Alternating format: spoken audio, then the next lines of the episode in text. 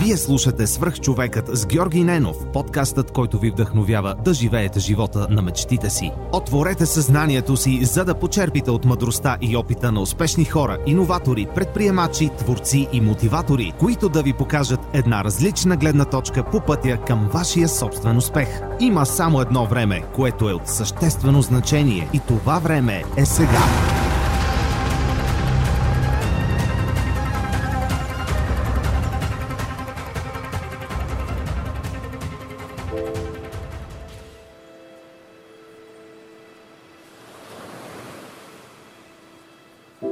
Любов. Тя е последната сила у мен, която прогонва част от сенките и страховете ми. Но има ли край? Истински, тъмен и абсолютен край.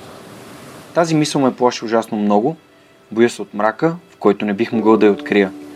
Поне да имах капка надежда в душата си, лъч светлина в мрака. Но аз нямам. Сега съм толкова слаб, не мога да проумея, че това е същият онзи мъж, който вдигаше тежката штанга, представяйки си лицето й. Същият онзи, който имаше мечти и бе готов да се бори за тях. Здравейте, вие слушате Сръх човека с Георги Ненов. Днес имам удоволствието да ви представя Иво Христов. Здрасти, много се радвам, че днес записваме този епизод, който ще излъчим утре на твой рожден ден, 16 юли. Моля те, разкажи малко повече за това кой е Иво Христов и как един човек на 17 години има 8 а, книги, а, 8 от които ще има премиера точно на твой рожден ден, 16 юли 2019 година. А, на първо място искам да ти благодаря за това, че ми отделяш време. А, аз съм едно момче, което утре навърши 18 години и съм много развълнуван за това, че ми предстои толкова важно събитие. Ами какво да ти кажа то? Всичко започна преди 5 години, когато претърпях 4 мозъчни операции и наистина оттам започна всичко. Мисля, че това ме направи толкова силен и ми даде тази мотивация да започна да пиша. А, наистина е много трудно, обаче писането ми дава сила да продължа да се боря. Не мога да ти отговоря как така съм написал 8 книги, защото аз просто нещата си вървят и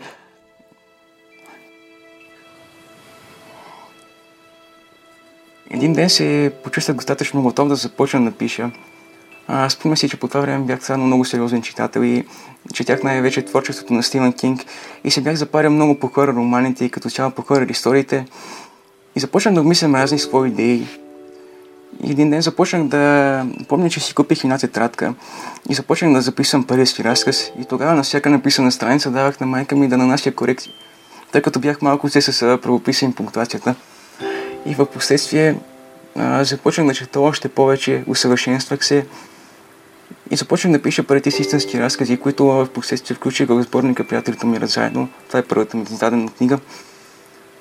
И така започнах да пиша сериозно, започнах да пиша на пишещата машина, която все още е на горния етаж и все още понякога пиша разкази на нея. Тъй като ми става така някакси мило, защото все пак на нея започнах да пиша, нали?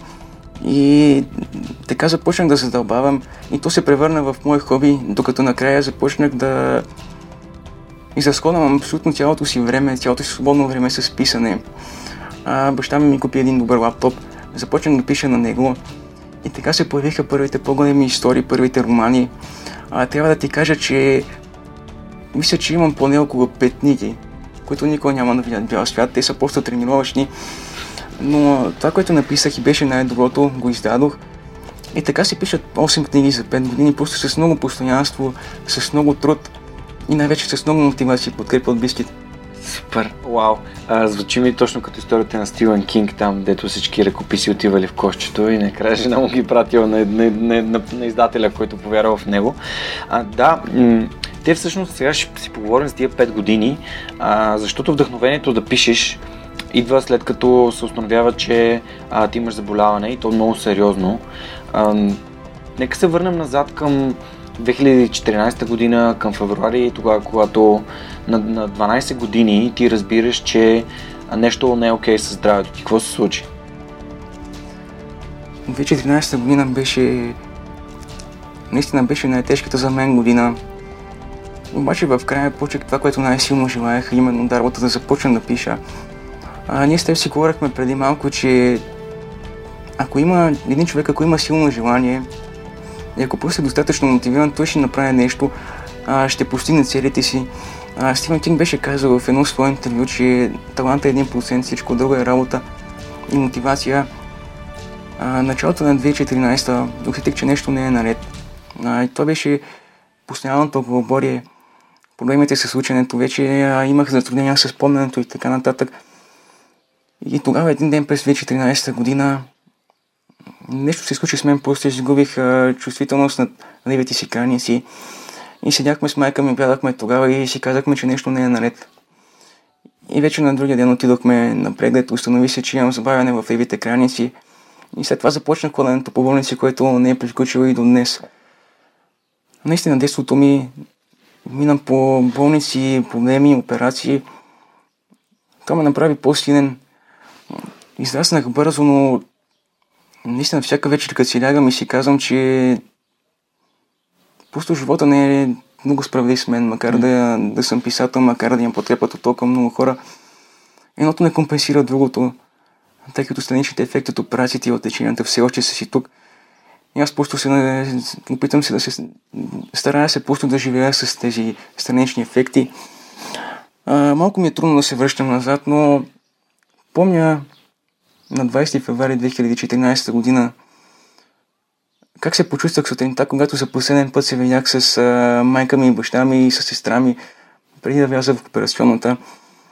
Въобще не знаех какво да очаквам, въобще не знаех дали ще изляза жив, защото реално поедното нищо не ми бяха казали докторите какво предстои. И помня, когато ми сложиха маската дори и когато ми слагаха опойката, просто си пожелах да се събудя. Това беше единствената ми, беше единствената ми мечта. И се справих, някакси се справих, въпреки че последствията бяха много тежки. Спомням си как си говорихме нощта след операцията с майка ми, как само ми повтарях, че съм жив и колко бях щастлив, въпреки че имах пареза на левите крайници, която не мога да възстановя и до днес. Но наистина бях щастлив и това е, че Улисани в своето ежедневие повечето хора не разбират, че здравето, което имаме, не е дадено. То просто е нещо временно, както и самия живот. Той е много непредвидим. И затова трябва да сме щастливи и най-вече да се борим за мечтите си. Това, което последва след а, първата операция, бяха още три операции в Германия. Там беше още по-трудно, загубих тук в а, дясното учих се да ходя наново. Но ето ме тук сега пише книги и съм Иво Христов писателя. Не искам да бъда болното момче. И съм много щастлив за това, че повечето хора вече ме свързват с писане, а не с болести. И се радвам, че съм успял да си изградя такова име. Книгите ме правят силен и това е нещото, което ми помага да се боря всичките тези страхове. И аз искам да ти благодаря и на теб отново за това, че ми отделяш така време и за това, че ме подкрепяш, защото значи много за мен наистина. Ами, това е една свръхчовешка история, наистина. Една истинска свръхчовешка история. И когато аз разбрах, аз всъщност не знам как така се е случило, че а, може би не, не, не ми беше попадала твоята история. Не бях. А, не знам, не, не, не бях открил до момента, в който така ни свързаха а, твоите приятели от Озон и а, моите партньори, за да, за, да разкажем, за да разкажем твоята история. Всъщност ти а, тук премълча част от историята, че става въпрос за сериозен а, тумор в, в мозъка, който... А, това са операции на главата, не е просто операция на тялото. Това са наистина много сериозни неща, които допреди малко с, с майка ти обсъждахме и, и се радвам, че, че ме допуснахте до този така толкова, толкова близък и а, интимен момент, че а, да ми споделите за, за трудностите, през които сте преминали двамата и как, как се държите и как се подкрепяте и се вдъхновявате един друг всеки ден. А, така, за 5 години ти пишеш 8 книги, наистина се превръщаш в един истински писател и сега преди малко ми споделихте за, а, за вазовите награди. А, гледах ти снимката във Фейсбук, там с статуетката пред а, а, председателята на, на Иван Вазов, това е изключително признание, според мен, а, за, за един млад, млад човек на тинейджър още, все още. А, как а, как а, дойде, дойде тази сила да започнеш да пишеш? След 4 операции, доколкото ти спомена, а, имаш някаква църква на месена. Може да ми разкажеш как, как се случи това? Мисля, че всичко започна октомври месец 2014 година, след като вече бях претърпял четирите мозъчни операции.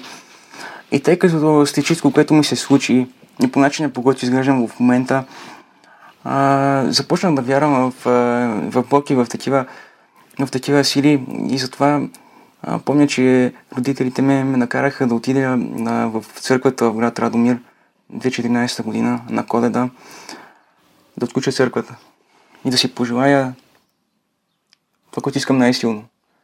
По това време вече бях много вдъхновен, бях чел някои романи на Стивън Кинг и се бях вдъхновил.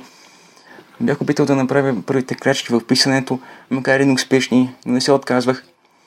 И тогава помня как отключих църквата и как влязох. Вътре нямаше никой, беше тъмно. Рано сутринта на коледа, зимата.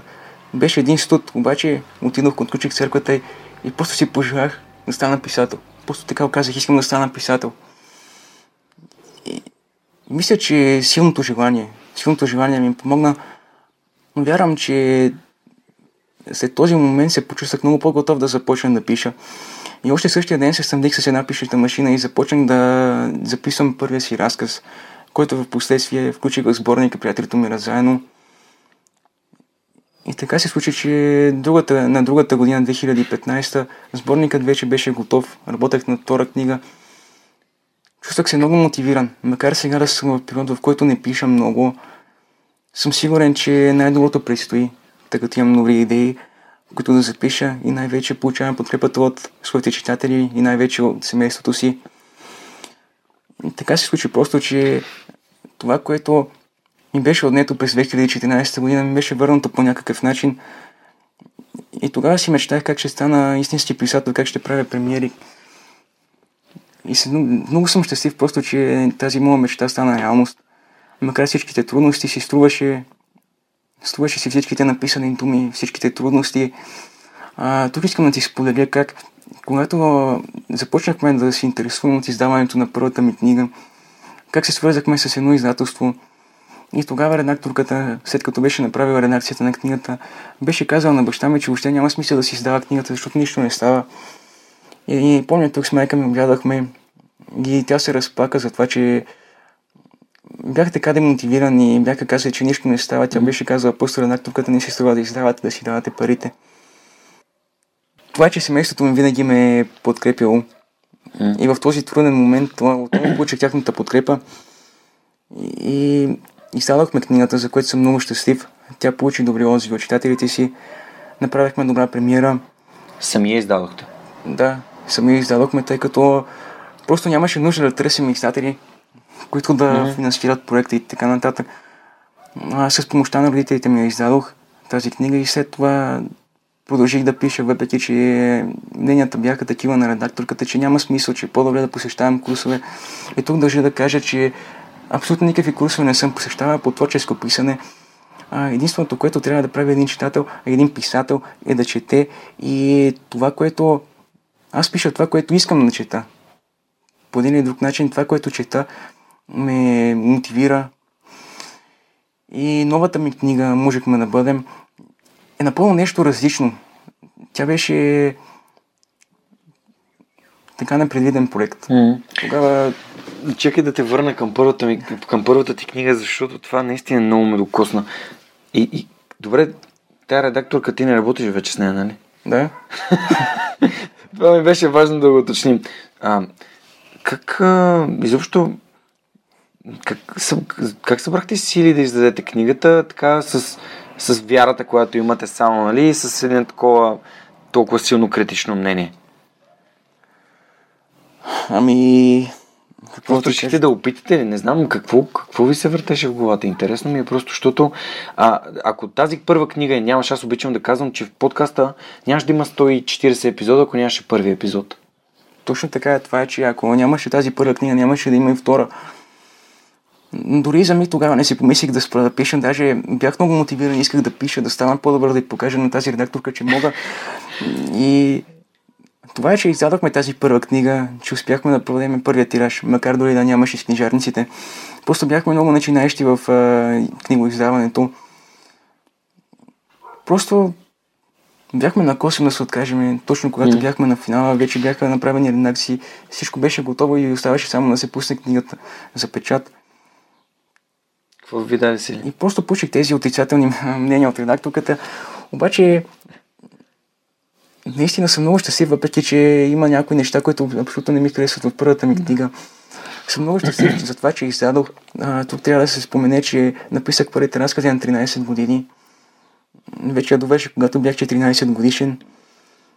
И съм напълно доволен от това, което успях да създам тогава. Просто съм щастлив. Винаги ще има такива хора, които да не подкрепят това, което правиме, да не им харесва. Ти сам знаеш. Мисля, че са по-важни тези хора, на които даваме някаква стоеност и които ги мотивираме, отколкото тези, които не харесват това, което правим. Затова мисля, че и аз и ти ще продължим да се занимаваме с това, което правим и ще постигаме успехи. Това е. Абсолютно, абсолютно съм съгласен. А, добре, какво, какво ти даде сили? Какво ви даде сили? Защото тук разглеждам Иво Христов писателя като Иво Христов отбора а, на вашето семейство, което а, доколкото а, запознах и знам, че и сестра ти е супер а, отдадена в, в това, което правите. Майка ти приготвя сувенири.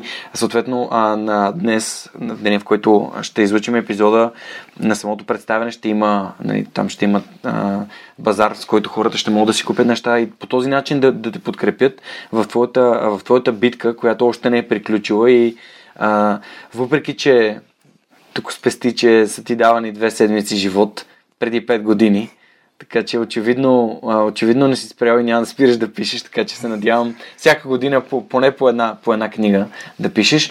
А, да, какво ви даде сили? Даде ми си най-вече подкрепата, която получавам и а, знаеш, че през 2014 година ми бяха дали две седмици живот. Mm. И тогава по едно време си лягах, просто се спивах без надеждата, че ще се оправя. Просто не знаех какво да очаквам, бях се применил, очаквах смъртта. Обаче вече след като бях спасен, след като ми бяха направени успешно операциите в Германия, единствено това, че бях останал жив и че в момента изглеждам по този начин, въпреки всичко, през което преминах и е достатъчна мотивация за това, което правя, и ми дава сили да продължа напред, да пиша, да се усъвършенствам. Тъй като просто трябва да покажа на хората, да, да ги мотивирам. Просто искам да им покажа как съм бил на дъното и как съм успял да се изправя, как съм започнал да пиша, как съм успял. Аз много вярвам, че поне един човек ще успея да мотивирам. И това е моята цел да мотивирам хората, да им показвам какво мога и силно вярвам, че макар както ти каза, само битката да не е приключила, дори може би предстоят още операции, още лечения. На моменти това наистина ме отчаива, но мисля, че няма смисъл да, да го мисля точно в този момент. Mm. Точно преди премиерата, точно ден преди да стана на 18 години. И съм щастлив с това, че споделяме тези моменти с теб сега тук, че просто няма съмнение в това, че ще успеем и че дори да предстоят трудности, ще се справя с тях, няма как. Супер. Вярвам в това. А когато се подготвях за епизода и гледах едно интервю на вас двамата, не, говоря в множествено число, защото и майка ти тук присъства, а, при Антон Хикимян в BTV. И там ти сподели нещо, което ми направи изключително силно впечатление. И това е, че ти контролираш болестта, не тя теб. А, какво значи това за тебе? Мисля, че е много важно да не се подаваме на отрицателни мисли, и да не позволяваме на, на тези мисли за това, че сме болни, примерно при мен, а, не се подавам на, на тези тумори. Просто се старая да не мисля за тях.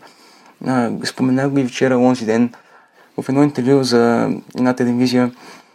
Споменах, че чета една книга, която се казва Антирак, в която пише, че е доказано, че стреса и отчаянието засилат а, възпалението в организма. По един вид по един начин те подхранват туморите. И затова е много важно да, да се мисли позитивно. Аз си го казвам те в момента, макар да го прилагам много трудно на себе си, да мисля позитивно, тъй като всичките тези лечения това се ужасно много нерви и се старая старая се поне на моменти наистина да мисля позитивно и да вярвам в щастливите краища и да вярвам, че ще се оправя напълно. Опитвам се, опитвам се да контролирам болестта, тъй като вярвам, че не е само не всичко зависи от теченията, които се прилагат, много зависи от самите нас. Много силно. Добре, м- абсолютно Няма как да го кажа по-добре. Много зависи от самите нас. Точно така е. Аз дори в контекста на фитнеса, а, стреса е първото нещо, което се боря с хората, с които, с които тренираме, просто защото един вид, а, а, както ти каза, нали, хората стресират от маловажните неща, от нещата от ежедневието. А, при теб битката е наистина много сериозна и това като казваш дъното и когато някой каже ами аз сега не мога, нямам работа или не мога да си купя последния модел телефон, това е смешно спрямо това, през което ти си преминал и уроците, които ти си научил. А, и така, а, да те върна към, към изда, издаването и публикуването, нали, първият тираж на първата ти книга, това те е укрили. Втората книга, какво случи там? Имаше ли нещо различно, нещо ново? А, почерпи ли мъдрост от първата си книга, уроци, как да пишеш по-добре, как да изразяваш по-добре нещата, които са в теб, идеите ти?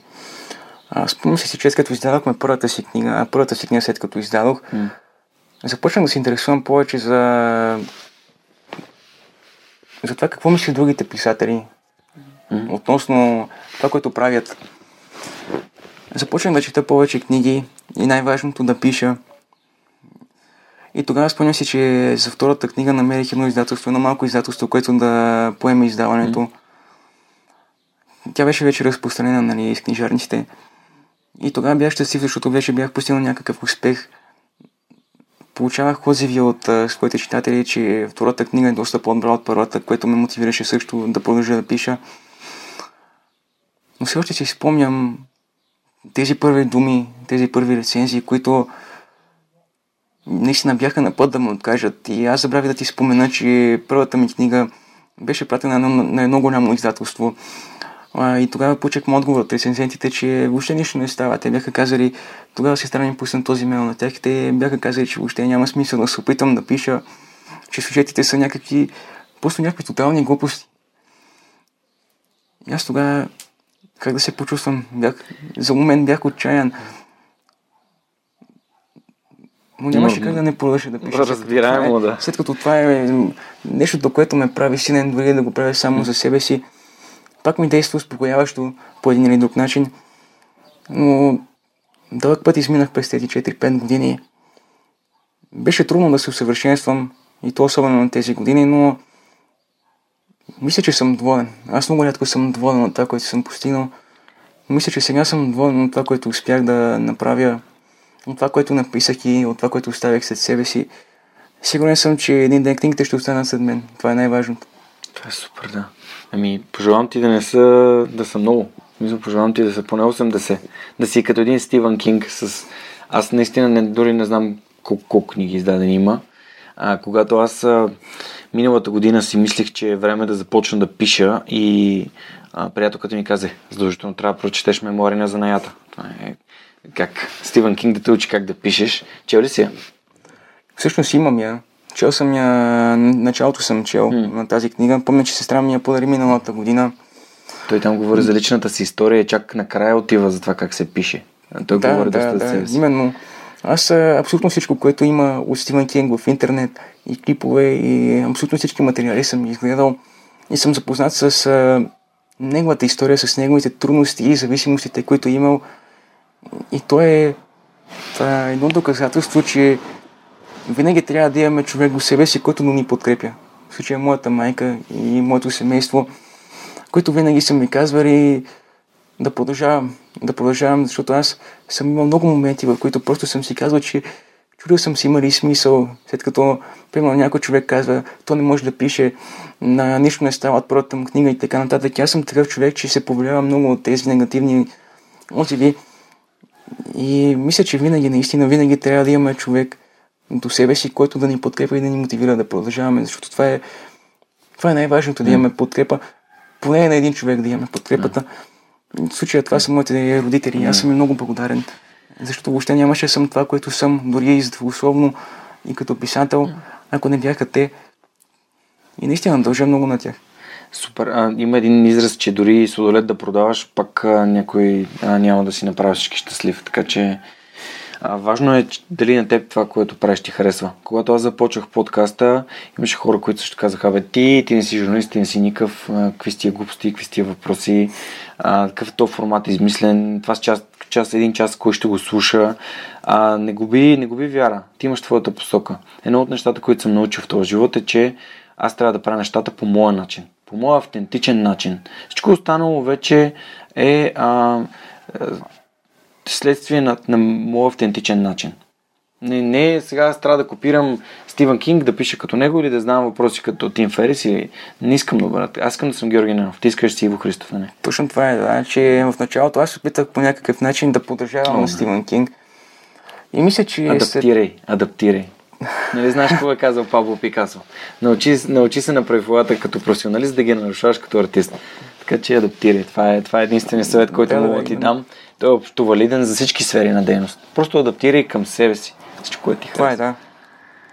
Мисля, че вече в момента, след тези издадени 8 книги, напълно съм изградил свой собствен стил. И Стивен Кинг е просто една мотивация. Една мотивация да продължавам, когато е трудно. Защото винаги имаме такива комири, които да ни подкрепят, които да ни дават сила. Мисля, че няма такъв човек, който да е много успял в момента и да не има подобни трудности. Сигурен съм, че това, през което сме минали аз и ти, през тези критики, са просто част от пътя. Mm-hmm. Съгласен съм. Факт е. А, добре, като сме заговорили Стивен Кинг, сега няма как да не те питам, кои сте любимите книги на Стивен Кинг. Любимите книги на Стивен Кинг са ми тези, които почетох най- в най-ранно детство. Точно преди да започна да пиша на 11-12 годишна възраст, започна да чета романите на Стивен Кинг и то започна дори с най-страшните негови книги, а именно Гробище за домашни любимци, която все още си ми остава любимата книга след 5 години. Също така и Тъмната половина и Турба с кости.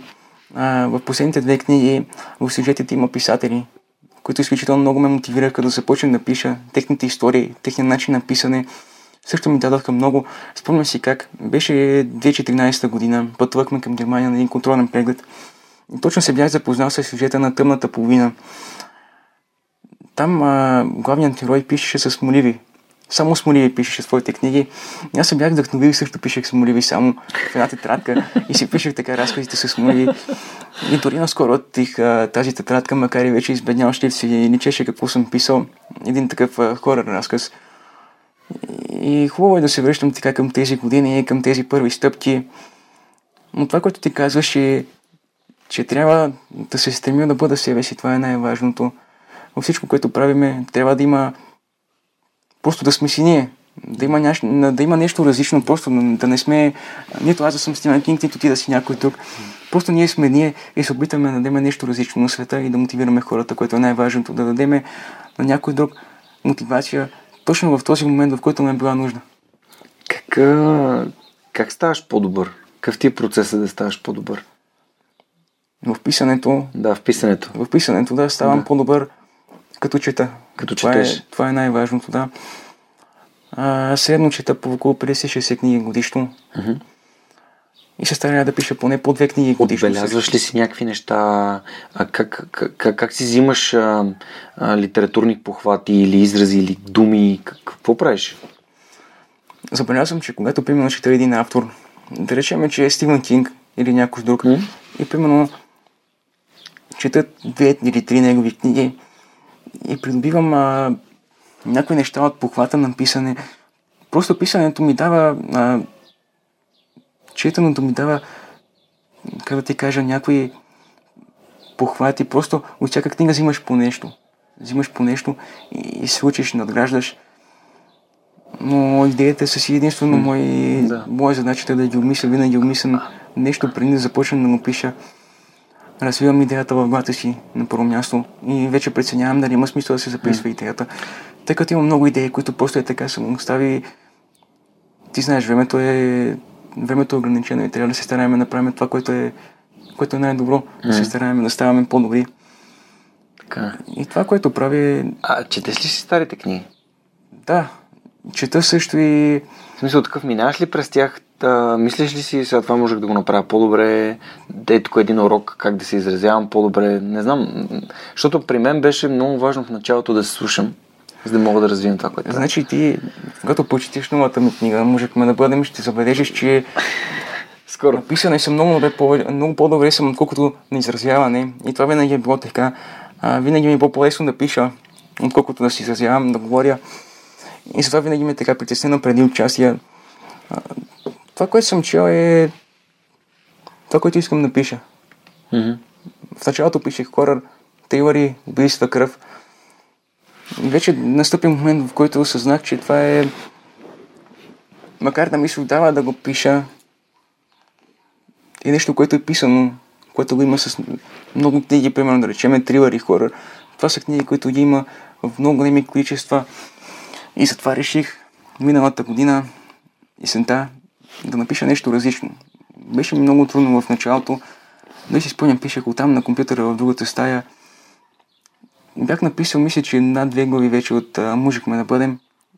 И докато при майка ми и каза, каза, знам какво искам от тази история, още какво пиша. И обсъдихме с нея нещата, кое как да бъде. Имах някакви идеи, обаче в началото я планирах да е трилър. Пак да има много отвичане, mm. убийства. Обаче прецених да е нещо съвсем различно. И тогава с майка ми обсъдихме нещата и аз се почувствах вече готов. И два месеца по-късно книгата вече беше написана. Спомням се, че я довърших в Германия, когато бях пак на контролен преглед. И какво ти кажа, просто промених стила на писане. Започна да чета такива книги. В България в момента се издават доста добри книги. Книгите на Фредерик Бакман ми помогнаха много Страхотен да започна да, да пиша по-различно. Мисля, че това, което бих казал на всеки един начинаещ писател е да чете и да пише. Просто тези две неща, ако се правят редовно и ако има постоянство, няма как да не се стигне до успех. Сигурен съм. Супер, много яко. Ние с приятелката ми сме огромни фенове на Бакман. А, аз съм му прочел всичко без... Ам... Уф, имаше една много кратка книжка, едно фелетонче, много кратичко. Как се каже? О, забравих. Но тези големите му книги, ние също всички, а, там Бюрнстад, Баба праща поздрави. Всички тия книги съм ги чел, плакал съм, а, емоционално този човек много ме докосва. Пише, пише доста, доста силно. Човек не е мълве. Това са книги, които според мен след а, 100 години ще бъдат някаква абсолютна класика. Дори аз сега, след като приключваме с разговора, ще ти покажа, даже ще ти дам един разказ, който написах и който все още не е издаден. Mm. Той е посветен на моята майка и аз ще ти го дам да го почетеш. Той е много повлиян от а, книгите на Фредерик Бакман. Ще ти го дам да го почетеш, mm. да видиш за какво става Добре, благодаря. И също другата година читателите ми също ще се запознаят с този текст. Тоест подготвяш девета книга вече. Да. Браво, човек. Започнах работа над, на тази книга, но този разказ го написах даже януари месец, началото на годината. Умислям да е спорник с разкази, въпреки че един разказ има тенденцията да бъде развит в роман. Затова все очи се колебая дали ще е сборник с разкази или роман. Но това ще ти споделя в процес на работа и също читателите ми ще разберат. Вече го обсъждах с партньорите ми и с моите издатели. А издатели на най-новата ти книга са Озон. Да. Така че само да, да им да ги споменем, защото все пак а, как, как, как стана тази магия? За как се появиха, ти каза, че толкова много те подкрепят? Ами как то? Как става? В смисъл, как, как се случва? В смисъл, ти правиш нещата, които искаш и изведнъж се появяват хора, които те подкрепят. Защото повечето хора не вярват в това, че някой някъде ще им помогне. Разбираш ли, а, за, за, когато им е трудно, те си мислят, че повечето хора мислят, че са сами. Значи сега ще изповядя нещо, което no. Се случи в процес на издаване на тези 8 книги. Mm-hmm. Това беше, че винаги работех с малки издатели или лошо разпространение. И това ми беше единственото нещо, което ме демотивираше. А, хората, до които стигаха книгите, винаги са ги харесвали и винаги са ги чели с голям интерес. И затова сега съм много щастлив, че започнах работа с а, голямо издателство, че вече работя с Озон Всъщност всичко се случи съвсем наскоро. А, няма и преди месец отидох на среща в техния офис. Идеята беше да ми помогна с продажбите на тази книга. Mm-hmm. Обаче те директно се съгласиха да издадат. И просто си, като си тръгнахме с майка ми и баща ми от офис и аз не, не може да повярвам. Дали в момента не мога да повярвам, че те така застанаха зад мен, подадоха ми ръка.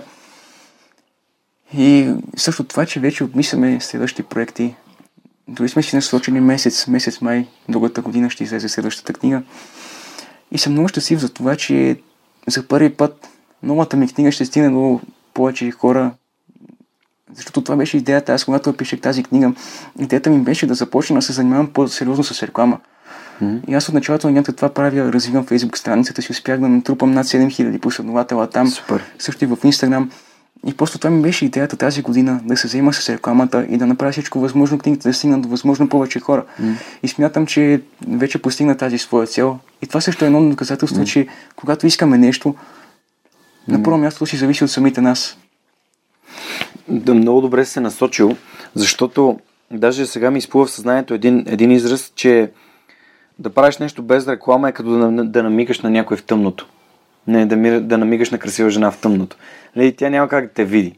А, така че колкото и стойностно нещо да правиш, ако, ако ти липсва маркетинг, ако ти липсва реклама, м- просто набора от хора, до които това нещо, което ти правиш, стига е малък. Ето аз, за, ето защо нали, не съм чувал и не съм разбрал за теб. Просто защото а, стадиите в успелите, те са минали, аз може да съм ги, може съм ги забелязал, защото аз също съм партньор на успелите, те вършат страхотна работа, аз просто съм а, как, галеник на съдбата в компанията на хора като Крис Захариев и успелите да, да развивам проект за вдъхновение, но ето, нали, Озон, нали, те се свързаха с мен, те казаха за предложиха да, да те интервюирам и, и а, въпреки, че аз наистина съм събрал много материал за това лято, за да не чакам в последния момент, си казах да, задължително правиме го, записваме, връщам се от, от Пампорово и ето днес, точно деня преди да излучим епизода, го, го записвам, защото смятам, че това, което ти имаш да кажеш, ще докосне много хора. 100% съм сигурен. И ако, ако това, което а, чувате днес е така. Много ще се радвам да ви видим в, на премиерата на книгата или поне да, да оставите коментари, да споделите епизода с ваши приятели, които обичат да четат или искат да пишат, защото това смятам, че им бъде полезно. А, добре, всяка книга е отделна за себе си, нали? Да. Всяка книга е по твоя собствена идея, изцяло а, така си описал с, с, по твоя си начин. А, защо пишеш толкова много за смъртта, да те питам? Ами често ми задава този въпрос и мисля, че е заради това, че бях твърде близо до смъртта. Наистина, по един или друг начин, че дете мозъчни операции, които ми направиха, бяха доста сложни и криеха своите рискове. А, сега ще изподеля също един много личен момент. Беше след третата операция, най-тежката му операция. И лежах в реанимацията в Германия. И чаках родителите ми да дойдат. Тогава мисля, че идваха на всеки кръгъл час да ме виждат в реанимацията. Часа беше някъде около 3 часа през нощта, т.е. сутринта. И всичко ме бодеше тогава, въобще не бях сигурен дали ще остана жив. И тогава си казах, че трябва да направя нещо различно. Докато съм тук, докато все още съм жив и докато съм добре. Имаше там един часовник и го гледах почти постоянно. То нали знаеш, като си подопекат така, всичко ти се струва нереално като един сън, просто гледаш го 3 часа и сега затваряш очи и се събуждаш и 5 часа. И просто нарекох този часовник часовникът на смъртта. Защото гледах през най-трудните моменти. И точно тогава, когато съм бил най-близко до смъртта, мисля, че още тогава нещо се отключи в мен и аз реших, че ще започна да пиша истории, които са подобни на моята. Имах някаква как да ти кажа, някаква болка, която яга в себе си вътре. И всичко това, което се е случило и от всичката болка, и всичките операции, и всичките тия лечения. И тогава си казах, по някакъв начин трябва да се оправим. Ако е възможно да запиша тези страхове, да пиша за смъртта, а, да покажа на хората своите виждания. И това наистина им помогна да се оттърся от повечето си страхове. И може би това отговора. Пише за смъртта, защото бях близо до нея по един или друг mm. начин, че те мозъчни операции наистина бяха нещото, което ме помени. Сигурен съм, че ако не се бяха случили, нямаше да съм това, което съм в момента mm. и нямаше да съм писателя. Защото именно от болката черпиме вдъхновение. Мисля, че е така. Когато е най-трудно, тогава трябва да, сме най-мотивирани. Супер. А, да, да споменем няколко думи за, за самата болест. Това нещо наистина е сериозно. Ам, ти тук спомена няколко операции, защото става въпрос за множество тумори, които са разпространени нали, в, в, в главата ти и а, невро... Непофибоматоза. Непофибоматоза тим 2. Това е заболяване, което просто се образуват а, тумори в главния и гръбначния мозък. И най-лошото е, че растат на жизненно важни нерви. М. Както този тумор, с който се боря в момента, който е на слухов нерв. Този отдясно ти знаеш, че ми беше премахнат и загубих слуха отдясно. И само заради това се бориме и, и ходим по Германия толкова често. И търсим лечение и спасение, защото ако се оперира, оставям напълно глух. А това е един от най-големите ми кошмари, наистина. Страшно е. Не е приятно. М.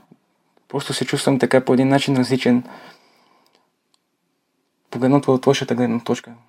Че съм различен, че съм болен и така нататък. Обаче получавам голямо вдъхновение от родителите ми за това, че ме вдъхновяват и най-вече майка ми, с която всеки ден водим тези важни разговори и се ядосвам. Аз просто съм такъв човек, че как да ти кажа, просто съм, понякога съм гневен на съдбата, разбираш? За това, че съм. По един начин различен и за това, че цял живот се обвързвам да ходя по болници, по прегледи и лечение и така нататък, но вярвам, вярвам, че един ден ще съм напълно нормален и ще имам само време да пиша и да правя това, което ме прави щастлив и да успявам. От друга гледна точка пък а, нали, си различен, защото си писател. Не всеки- се надявам повечето хора да ме приемат Да. като писател, а не като болното момче. Имаш 8 причини, поне минимум 8 причини да си Иво Христов писателя, така че а, водиш на операцията им водиш поне с 4 гола. Така че спокойно. В смисъл, вярвам, че всичко ще бъде наред и а, ти, ти тук не, не сме споменали още. Кажи как хората могат да ти помогнат? Ами в момента на 16 август заминавам за Германия на лечение. Всеки, който иска да ми помогне, може да влезе в Facebook страницата Живот за Иво. Там има абсолютно всичко, банкови сметки. И също си закупил от сувенирите на, на майка ми, които също се предават в страницата. Или пък да ме подкрепи с DMS номера. DMS Ивчо на 17777. Вярвам, че с подкрепата на хората, и именно заради подкрепата на хората съм стигнал до тук, тъй като винаги в а, най-трудните моменти хората са ми давали подкрепа, подавали са ми ръка. Аз съм изключително благодарен на всеки, който ми е подкрепил до момента, било то с купуване на книга или с помагане за лечението ми. Вярвам, че ще се справя, няма начин да не се справя. Аз вярвам. А, да, а, това, което ти каза е, че всяка книга всъщност е помощ за теб. Всяка продадена книга от всичките ти книги е помощ за теб. Така че ако някой от а, слушателите иска да прочете твоите книги, а по този начин, купувайки ги, той ще подкрепи също. Така че а, призовавам ви да, да, да проверите какво има да каже един тинейджър за смъртта. Аз лично ще го направя и ще дам обратна връзка с тях, защото а, об- обичам, обичам да, да чета български автори. И, и мисля, че след като преди около два месеца излезе последната книга на Марин а, Трошанов, Ламята, а, не знам дали си имал възможността да прочетеш. Той пише много готино, мен много ми харесва. Там и а, иллюстрациите му са, са много готини. Кориците му направени от Петър Станимиров, не знам дали знаеш кой е. Петър Станимиров е човека, който е създал кориците на Стивен Кинг, старите им издания в България. А, един изключителен художник, беше арт-директор на Hemi Moment Games доста дълго.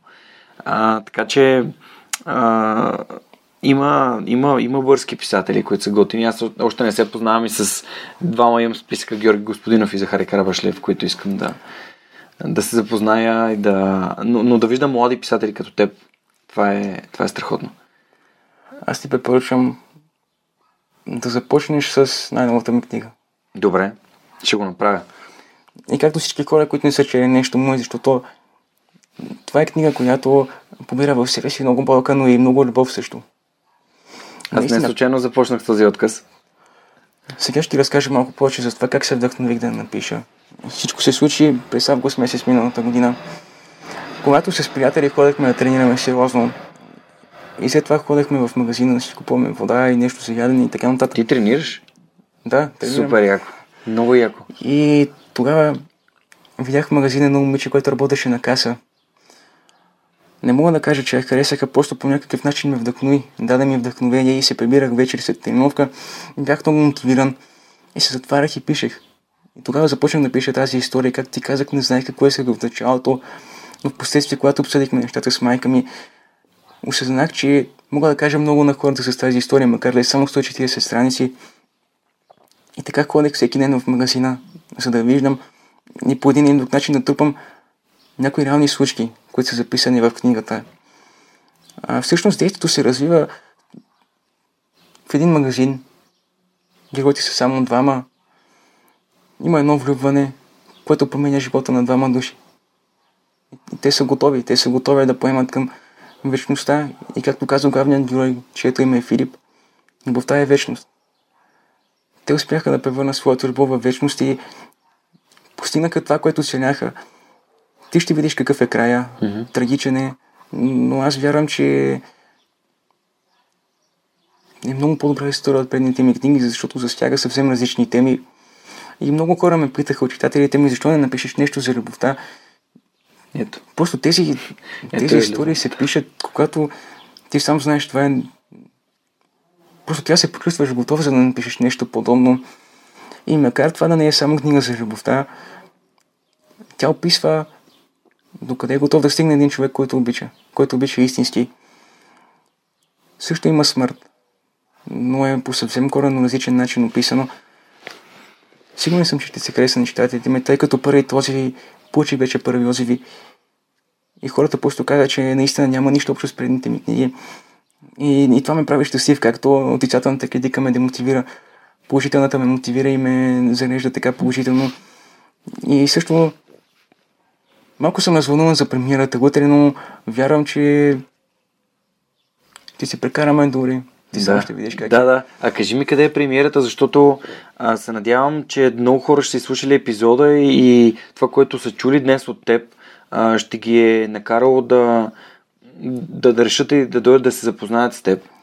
Значи, нека повторим, премиерата е утре, 16 юли, от 19 часа в клуб Грамофон. В Грамофон? От 7. Да. Добре. А, входът е свободен, така че mm-hmm. всеки, който иска да, да ме подкрепи. Mm-hmm. А, нека спомням също, че е утре и рожденият ми ден. Така че е двоен празник. И има причина да се вълнувам, но предимно съм щастлив, тъй като това е най-добрият начин да прекарам 18-ти си рожден ден сред хората, сред своите читатели, представяйки на новата си книга. Е, добра ти книга макар, за сега. Макар да ми предстои... прав си, прав си. Макар да ми предстои пътуване на Германия точно след месец, сега съм настроен позитивно и вярвам, че просто всичко ще се оправи. Аз често си казвам така, когато съм в лошо настроение, често си казвам, има хора, които са много по от мен. Има хора, които са тежко болни, на които въпреки това живеят и се борят. Все пак трябва да съм щастлив, че туморите, с които се боря, са доброкачествени, което е най-важното. И макар да засяга жизненно важни нерви, не може да се каже, че са смъртоносни. Така че няма причина да не съм щастлив, да не продължавам да пиша. Каквото и да предстои, ще го посрещнем, няма начин да се справим. Това е. Тук научих нещо много интересно за теб. Това, че ти тренираш. Защо тренираш? Аз тренирам от близо две години и половина. Тренирането ми помага да се успокоявам по някакъв начин. Отърсвам от проблемите, страховете по-невременно. Просто ми доставя някакво удоволствие да вдигам тежести. Какво правиш в залата? Да, да. Как тренираш? Какво правиш? Каква програма спазваш? Най-вече тренирам с най-добрите си приятели. И ходим на фитнес, тренираме, макар да ти кажа честно, докторите не подкрепят много това нещо. Дори миналата година ме отказаха от фитнеса. Имаше един период от около 6 месеца, в които не тренирах. Тренирах само със собствено тегло. До сега съм мотивиран и си тренирам. Най-важното е, че се чувствам добре. Мисля, че това е това е най-важното, няма по едното. Просто се чувствам добре, когато тренирам. И си спомням как, а, колко неподвижен бях всичките тези отпрати, да, всичките да, парези да. и такива работи. Няма как да не ми помагат тези тренировки, затова Тоест те ти дават повече от просто енергия и така функционалност, чувстваш се. Точно, да, и най-вече ми помагат да... Макар да звучи смешно, ми помагат да мисля по-позитивно. Ти сам знаеш, че дори има проучвания, които доказват, че по време на трениране се отделя кума на щастието. Просто се чувствам различно, когато тренирам и Супер. Някой път ще потренираме заедно, значи. ще потренираме задължително. А, добре, има ли, има ли други неща, които, а, които те, те вдъхновяват и обичаш да правиш? Доколкото разбрах аз, а, ти, ти си един а, моторист. Да, всъщност карах мотор преди около 3 години, да. Преди 3 години обаче се наложи да, да го продам, М. тъй като просто нямам финансовата възможност в момента М. да карам мотор, но съм сигурен, че сега след като започнах работа с най-добрите, съм сигурен, че ще имам възможността един ден отново да, да имам мотор и да караме заедно с теб, разбира се. С удоволствие. Защото така, да, ти даже мен не беше разбрал, че идвам с мотор. И аз се появих тук с, с, с моя мотор, защото а, сега лятото е перфектно време да, да, се, да се разхожа с него. А, кажи ми на теб, какво ти даваш карането на мотор преди? Просто така да малко да разнообразим. Аз ти казах за свободата. На теб какво ти дава? Ами, Нещо, което като чувство, като усещане, защо го правеше? Искам, търся паралел с писането. Не, не, имам някакво чувство, че ще намеря нещо свързано там. Значи сега ще кажа, писането ми дава най-вече възможност да покажа на хората какво могат, тъй като това аз ти казах и преди малко, че единствения начин да си изразявам по най-добрия начин. Тренировките ми дават макар и временно спокойствие, докато карането на мотор беше нещо съвсем различно и ти го знаеш как е просто просто колко е така да усещаш адреналина. И аз карах кросови мотори, карах, тъй като гората е тук на 100 метра. И слизах и си карах нагоре и въобще нищо не ме интересуваше в тези моменти, наистина. Тогава вече бяхме започнали с операциите след операциите тренирах, М. за да мога да се качвам по-бързо на мотора, да карам. Започнахме лечения, но просто това си ми беше един вид също спокойствие, но е много по-различно от тренировките, тъй като ти дава по един друг начин ти дава свобода. Сигурен съм, сигурен съм, че пак ще се кача на мотор, просто е въпрос на време. Да, това за свободата. Очаквах и аз, че ще отидеш там на свободата, да, да можеш да правиш, да отидеш на местата, които искаш. А, супер, добре. Ние споменахме а, за кампанията, споменахме за, за книгата, за представянето и утре. Ако все пак нашите, а, нашите слушатели не успеят да дойдат утре и чуят този епизод в някои от следващите дни, седмици или месеци, а, книгите на Иво може да ги намерите в Озон, може да ги поръчате. Знаете за промокода Superhuman за 10% отстъпка, така че а, може да ги използвате на всички ненамалени книги и ще, ще се радвам да, да споделите обратна връзка, за което аз да предам към, към Иво, за, за това, което сте намерили за себе си. Обичам да казвам, че хората намират в подкаста нещо за себе си. Намират някаква история или, или някакъв момент, или а, цитат, или дума, която им нарежда пъзела. А, ти, ти откъде, а, освен от Стивен Кинг, има ли нещо, от което черпиш вдъхновение? Виждам, че черпиш вдъхновение от целия живот, де. А защото сподели, че а, това момиче в магазина те, те е вдъхновил. Тя знае ли? Да. Знае. Супер. Ами, значи, както ти казваш, вдъхновението навсякъде, то не е... Просто в началото това, което ми даде най-силното вдъх- вдъхновение, бяха тези истории на Стивен Кинг. Бих препоръчал на слушателите просто да правят това, което обичат. Тъй като ние с теб си говорихме, че временно сме тук, не е нещо, което не сме вечно тук. Животът е съвсем непредвидим. И аз съм доказателство за това, тъй като реално погледнато в 3 дни ми се обърна живота. Но симптомите до операцията ме деляха само 3 дни. Дори си спомням, че имах планове на същият 20 февруари, когато ми направиха първата операция, имах планове да карам мотор. Даже си спомням, си бях избрани пътеки да ходя да качвам. Щяхме да ходим с майка ми. Обаче ето тогава не в операционната и затова бих казал на всеки един да, да се радва на живота днес, сега, да прави това, което обича и да се вижда с хората, които обича и да се стреми към щастие. Това е единството нещо, което бих казал, тъй като просто не сме вечно тук и трябва да се стремим да сме максимално щастливи и да даваме максимално повече неща на хората. Аз вярвам, че ти даваш много вдъхновение на много хора. И това е най-важното.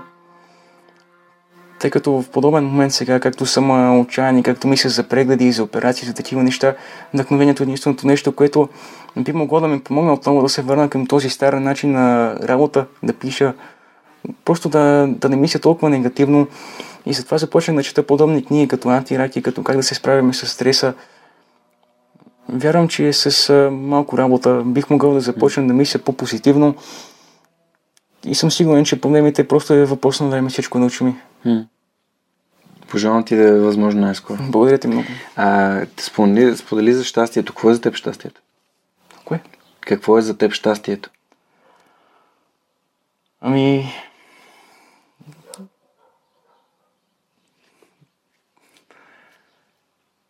Помисли си набързано.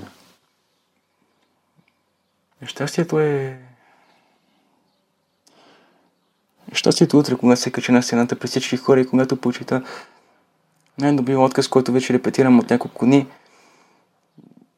И това е когато чувствам се истински щастлив, макар и притеснен, макар и под напрежение. Когато застана пред всичките тези хора, които просто така като замълчат и ме слушат, просто чакат с интерес да видят какво ще кажа, да чуят какво ще прочета. И тогава осъзнавам, понеже аз през повечето време не се приемам за писател, просто се, приемам като някой да скачне, просто така да си пише. И в тези моменти осъзнавам, че наистина нещата са сериозни. Че съм успял да постигна нещо. И сега вече, когато започнах работа с големите, нещата наистина станаха по-сериозни и ще отделям повече време за писане и повече време за да се усъвършенствам, защото ти знаеш, че човек се учи докато е жив, макар да съм написал тази книга сега. Както ти каза, тя е най-добрата, но за момента. За момента е най-добрата, затова трябва да свършим постоянно. И въпреки всичките трудности, въпреки всичката болка, накрая ще бъдем щастливи, няма как. А, има ли... Исках да ти дам една обратна връзка за, за когато излезеш да говориш, понеже виждам, че се притесняваш и дори до сега, докато си говорим, се притесняваш. А, когато, когато установих, че най-силно, най-докосващо и най-смислено говоря, когато говоря от сърцето пред хора, а, това е нещо, което винаги ми помага. Просто нали, оставям сърцето да говори. Защото винаги има какво да кажеш. Ти си минал през адски много неща, аз съм чул страшно много истории и, и ние, като разказвачи, имаме какво да кажем. Винаги има какво да кажем. Винаги можем да свържем няколко от историите в главата си и да кажем а, за, за чувствата, които те ни, те ни дават. Хората не искат да, да чуват цифри, факти, да четат вестници. Те са дошли до вечера, най- утре. Ще дойдат да чуят това, което ти си написал. И сърцето си и душата си, които си излял през лаптопа на, а, в тази книга. И когато знаеш това и когато говориш на тях, знаеки, че те искат да чуят какво чувстваш, а, това някак си сваля, на мен лично ми сваля ограниченията, бариерите и съм спокоен, че ще се представя добре. Така че помисли на това. Помисли дали просто така през сърцето си можеш да даваш повече от чувствата си на хората, защото те са дошли там заради а, за да те подкрепят и за да ти покажат, че, че си ценен. Че си ценен за тях и че, си, че правиш смислени неща. Така както моите слушатели сега ще ни слушат, защото а, вярват в това, което правя и по този начин ме подкрепят, слушайки, споделяйки го с техните най-близки. А, моля те, м- преди няколко минути преди да започнем разговора, ти ме попита за, понеже аз ти казах за любимите книги. А, ти каза, че имаш любими на Стивен Кинг, обаче има и любими, които са ти помогнали. А, ти спомени ли за антираки, за а, другата книга, за по-положителното мислене, там нещо за как да влияем на стреса? Има ли други книги, които са ти помогнали някакси да осъзнаеш ценни, важни неща, които би искал да споделиш с хората? Миналата година започнах работа над една поредица. Нарекох я случаите на детектив Оливър Уис – Бях се вдъхновил много от един автор, не знам дали го знаеш, казва се Крис Картер. Не. Той пише трилъри. И това, което научих от него, наистина беше много... Тъй като знаеш, трилърите са разследвания, просто такива работи, които бяха малко чужди за мен. И затова започнах да чета такива книги, за да се усъвършенствам на това, над разследванията, над профилите на убийства просто. И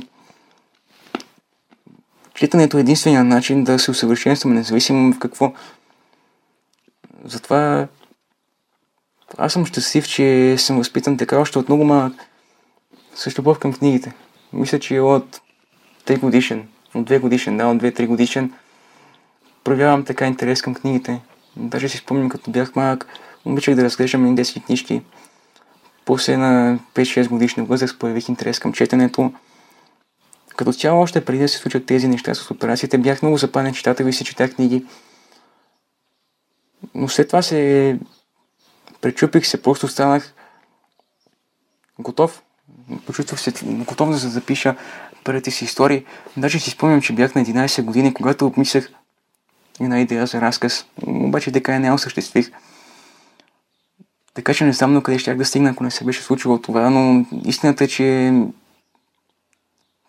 тези трудности ме направиха по-силен. И наистина утре ще се опитам, както ти казваш, да не съм притеснен. Ще се опитам, просто аз съм такъв, че съм максималист. Винаги искам да дам максимум от себе си, да дам най-доброто. Утре ще изляза просто и ще говоря това, което ми е... Това, което ми е на сърце, ще говоря. Ти ще си там, така че ще видиш дали, дали се справям добре. Това е какво друго мога да кажа на зрителите. Просто да... То перфекционизъм, който гониш, как разбираш, че той ти помага? Ами то още в началото, когато... Просто когато всичко това се случи, нали знаеш, пусти до момент, в който се чувстваш, чувстваш, че нещо не е наред и трябва да намериш начин да го поправиш. Разбираш ли? То е нещо като... Както при мен писането, за да се справя с тези проблеми. И така бях аз в началото, когато се чувствах толкова отчаян, толкова объркан. Просто си казах, че трябва да намеря начин да се справям с тези проблеми, с този стрес. И затова започнах да пиша именно за това, за да се помогна по някакъв mm. начин. И това, което бих казал на, на зрителите е да да бъдат щастливи и да се обичат. Това е единственото, което, mm. което е необходимо да направим, за да бъдем щастливи. И просто аз ценя по такъв начин живота, че всеки ден е подарък. То не е само за мен и просто за всички всеки ден е подарък. Понеже питам те за, за този перфекционизъм, защото виждам колко много искаш да си перфектен, колко много искаш да, да кажеш точните неща, понякога някакси ам, не, не, се, не се оставяш да си малко по, по, по, по-непринуден и хаотичен. А, вчера, когато си писахме и когато ти ми разказва как да стигна до вас и беше такъв притеснен, ти сега тук може да отрежеш, аз не искам да ти е трудно а, и не знаеш дали ще справиш добре. Не знам дали спомняш какво ти казах. Добре е достатъчно добре. Нали, good is good enough. А понякога, поне подкаста ми е ме научил на урока, че не е нужно да е перфектно. То е нужно да е добре направено. То е нужно да, да, да, да, да си вложил твоята любов, твоята енергия. Това е като това, което ти казах преди малко. И, остави сърцето да говори. Той, то говори достатъчно добре. А, но не знам как исках да разбера този перфекционизъм. Дали, дали си можел да напишеш още повече или дали тези първи разкази или разказите, които нали, не, си, не си издал, не са достатъчно добри, за да видят бял свят. Затова, затова те питах. Защото просто, просто ми се виждаш притеснен, няма от какво да си притеснен. Ти знаеш ли, че има хора, които те цял живот не са написали 8 книги. Има хора, които цял живот говорят как станат писатели и те не написват и една книга. Обаче ти вече вървиш. Ти вървиш. Просто наистина, когато започнах да пиша, знаех, че не се получава достатъчно добре.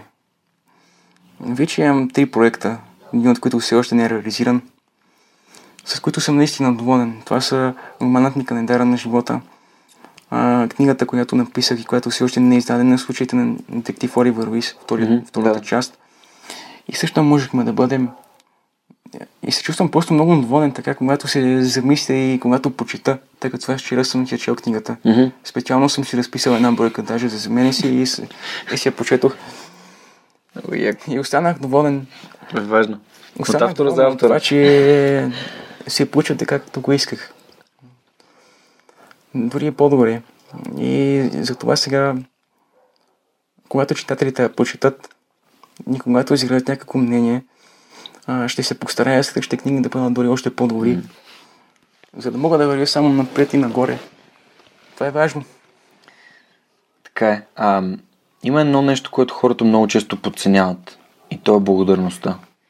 Има ли нещо, за което, нали, освен това, което вече сподели за семейство, за средата, за това, че нали, озон са ти подали ръка и не само. Нали, има толкова хора, които ще дойдат утре, така по-известни личности, които те подкрепят в, в, а, в, твоята, в твоята борба и в твоята битка. А, има ли нещо за благодарността, което според теб хората пропускат и би искал да им напомниш нали, през, през твоя личен опит, това, през което си преминал? Аз на първо място бих искал да благодаря на всички, които са застанали зад мен през годините. Не бих могъл да кажа нищо друго, тъй като дължа благодарност на участвам много хора с някои, от които въобще не се познавам, които през годините са ми помогнали за да стигна до тук и да бъда опериран успешно в Германия. Това, което бих казал е Какво е благодарността за теб? Просто как, чувство ли е, а, предмет ли е, цвят ли е, усещане ли е? Какво е благодарността? Аз забелязвам, че знаеш ли, някои хора не благодарят на себе си достатъчно. И, и, и, и просто исках да разбера ти дали благодариш на себе си. По-скоро е усещане, да. Просто е... Не знам как да ти го обясня. Нещо пак се... Не, всичко е наред. Не, си изобщо няма... Ако искаш нещо, няма, не, нещо. няма, нужда, няма нужда, аз просто издам някакъв Нищо много дълбок да въпрос. Просто да не, да не ставам бананен, това е. Не, не, да задам ти някакъв по- по-дълбок въпрос, просто защото виждам колко, виждам колко много мислиш. Виждам колко забелязваш нещата, които се случват. А виждам, а, че така този прочит на живота от, буквално отзад напред, защото ти, ти си в ситуация, в която не, не знаеш дали ще се събудиш след първа, втора, трета, четвърта операция и, и, и тази цялата мъдрост, която е дошла в тия моменти на трудности, което нали, 99,9 от хората, които слушат този подкаст, няма да разберат. Защото те няма да бъдат там, където ти си бил. Нали, на, на това трудно място, това да се учиш да ходиш отново и отново и отново. А, и, и затова просто съм сигурен, че някакси в някъде в... прибрал си някъде благодарността към усилията, които ти самия си положил. Благодариш ли на себе си? Просто е... Мисля, че не е нужно човек да мине през толкова много трудности, за да осъзнае за да осъзнае колко е ценен живота и колко бързо може да си отиде и колко е кратък всъщност. Затова няма смисъл да ме разбират хората. Единственото, което искам да, да им кажа е да, да бъдат себе си и да се борят за мечтите си. Тъй като това би могло да ги направи щастливи. Защото нашата цел е да, да мотивираме възможно повече хора, да им помогнем в а, тяхната битка, защото ти знаеш, че всеки води, всеки води някаква своя битка. И просто, когато е най-трудно, трябва да сме силни. Никой мой успех не е, не е дошъл така на готово. М. Всичко е било с много труд, с много болка и с много разочарования най-вече. Така че въобще не е нужно да се мине през такова нещо, за да се осъзнае смисъла на живота и човек да открие в какво е най-добър. И това е много важно, когато човек открие в какво е най-добър, да се взема изцяло с него, да се усъвършенства. Аз съм осъзнал и го прилагам на себе си. И също е много важно и се надявам, че ще успея да се справя и с това. Да не мисля толкова негативно и да не се притеснявам, понеже аз преди контролни прегледи, преди участия, преди събития, винаги съм ужасно притеснен. Преди подкаст. Да не би нещо да си изложа, да не би просто да има някаква грешка, понеже винаги съм искал всичко да е безгрешно, да няма грешки, да се справя максимално добре. И затова винаги ме е така притеснено и това, което се опитам да направя в момента е да се опитам да се справя с всичките тези емоции, да съм малко по-хладнокръвен. Няма да не се вълнувам толкова, да не се притеснявам толкова също. Защо? Това, мислиш ли, че това е важно? Мисля, че е наистина важно това, което мислиме и това, което е в главата ни. Понеже нашите мисли сме самите ние, нали, все пак. И вярвам, че всичките проблеми идват първо от тук. И затова ще продължа чета такива книги за силата на мисълта. Има над какво да работя. На мен това принципно винаги ме мотивира. Когато мога да стана по-добър, съм мотивиран. И вярвам, че ще се справя с всички трудности. То няма, просто няма смисъл за съмнение. Важното е да продължа да пиша. Да. Това не е важното. И просто нямам колебания. Дали ще получи достатъчно голяма подкрепа. А, преди време го пишех. А, пишех тези истории повече за себе си. Докато сега, когато пиша нещо, се замислям колко хора ще го прочитат. И се замислям колко добре трябва да се справя. И тук пак идва притеснението. Дали ще го направя достатъчно добре. Но най-важното е да продължа да се усъвършенствам. Няма... Не можеш да контролираш реакциите на другите хора. Може да контролираш само своите собствени усилия, труда, който влагаш, а, начина по който прогресираш, така че не, не попадай в капана на цифрите. Никога не ми е пукало колко хора а, слушат подкаста, никога не ми е пукало колко хора ми харесват страницата и постовете. А, на мен ми е важно онова съобщение, онази нотка благодарност, която получавам в, в лично съобщение или по имейла а, за нещата, които правите. Споделих ти на онлайн бизнес конференцията, когато а, момче ме спря и ми благодари. И това, това, без, това е безценно. Сигурен съм, че има хора, които ти пишат по същия начин. А, така че мисли за това как най-доб- най-доброто, което ти искаш да, да дадеш на себе си. Хората ще се препознаят. Аз правя подкаста за себе си. Аз го правя, защото знам, че аз имам нужда от него. И аз бих имал нужда от него. А от това колко хора ще го намерят и ще, ще почерпят от него а, а, стойност и, и полезност, то, то, е, то е за тях. Но ам, имаш, имаш си битка, която си водиш, не се, не се разфокусирай. За мен лично би, би, ти, би ти помогнал. Книгата, която най-много ми е помогнала на мен лично, за да мисля позитивно, е а, Подсъзнанието може всичко на Джон Кехол. А, в книгата има много, много, интересен, много интересни послания. Едното е нещо, което а, свързано е с тези утвържденията. Едното е всеки ден се подобрявам всяко едно отношение. Аз лично си имам си утвърждение, което съм си развивал. Има си там една, аз имам някои изречения, които си казвам, когато ми е трудно или когато нещо ми се случва, или когато карам мотора и не слушам музика, например. А, просто за да, за да си напомням, че тук имам някаква мисия, тук съм имам някаква мисия. Има някакви неща, които са важни за мен и е хубаво да си ги преследвам тях. Не ми е нужно да съм най-слушания български подкаст. Не ми е нужно да съм най-ценния, най-полезния, най-стойностния. На този, който хората намират за вдъхновяващ и разказва история като твоята.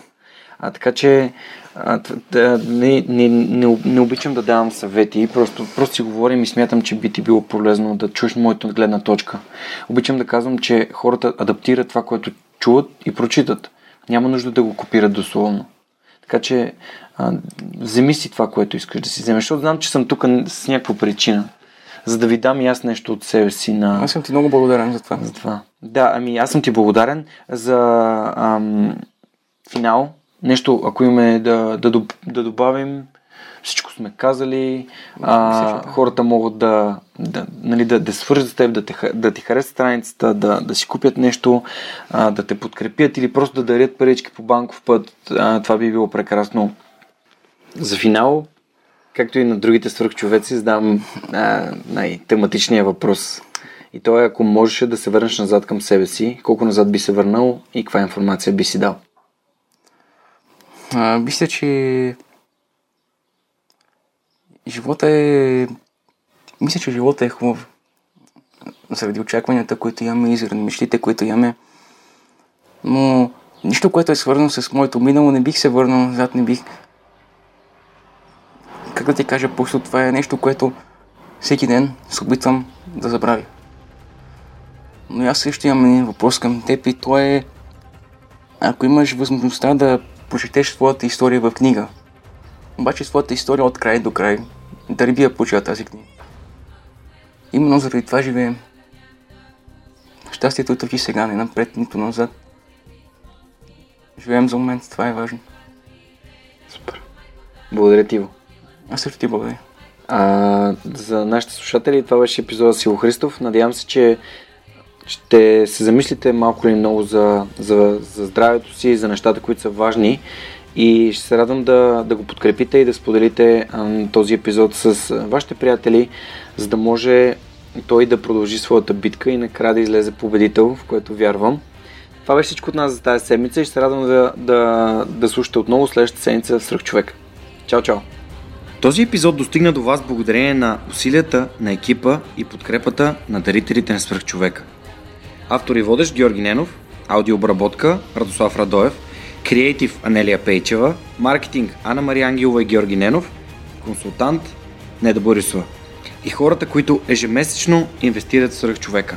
А това са Александър Гиновски, Александър Куманов, Ангел Георгиев, Асен Цветков, Борислав Дончев, Борислав Сандев, Боряна Георгиева, Даниил Петков, Даниел Гошев, Евелина Костадинова, Галин Стефанов, Георги Малчев, Християн Стоилков, Христо Христов, Христо Бакалов, Иван Белчев, Иван Игнатов, Ивайло Янков, Йордан Димитров, Юлиана Андреева, Камен Стойков, Кирил Юнаков, Константин Спасов, Коста Атанасов, Кристиян Михайлов, Лиляна Берон, Любо Киров, Маргарита Троанска, Мария Дилова, Мартин Ангелов, Мартин Петков, Мартина Георгиева, Мила Боги, Миро Желещев, Мирослав Филков, Мирослав Моравски, Нетко Христов, Никола Томов, Николай Василев, Павлина Андонова Иванова, Павлина Маринова, Помен Иванов, Радислав Данев, Радослав Георгиев, Райко Гаргов, Румен Митев, Силвина Форнаджиева, Симона Дакова, Синди Стефанова, Стани Цветанова, Теодора Георгиева, Тодор Петков, Яна Петрова, Яни Живко Тодоров, а, Атанас Атанасов, Бисер Вълов, Георги Генов, Георги Орданов, Даниел Гочев, Деница Димитрова, Ели Спасова, Ивелин Стефанов, Надежда Гешева, Невена Пеева Тодорова, Николай Маринов, Пламенка Матева, Цветелина Тотева и Катерина Апостола. Благодаря ви, приятели! До следващия епизод на Свърхчовека с Георги Ненов.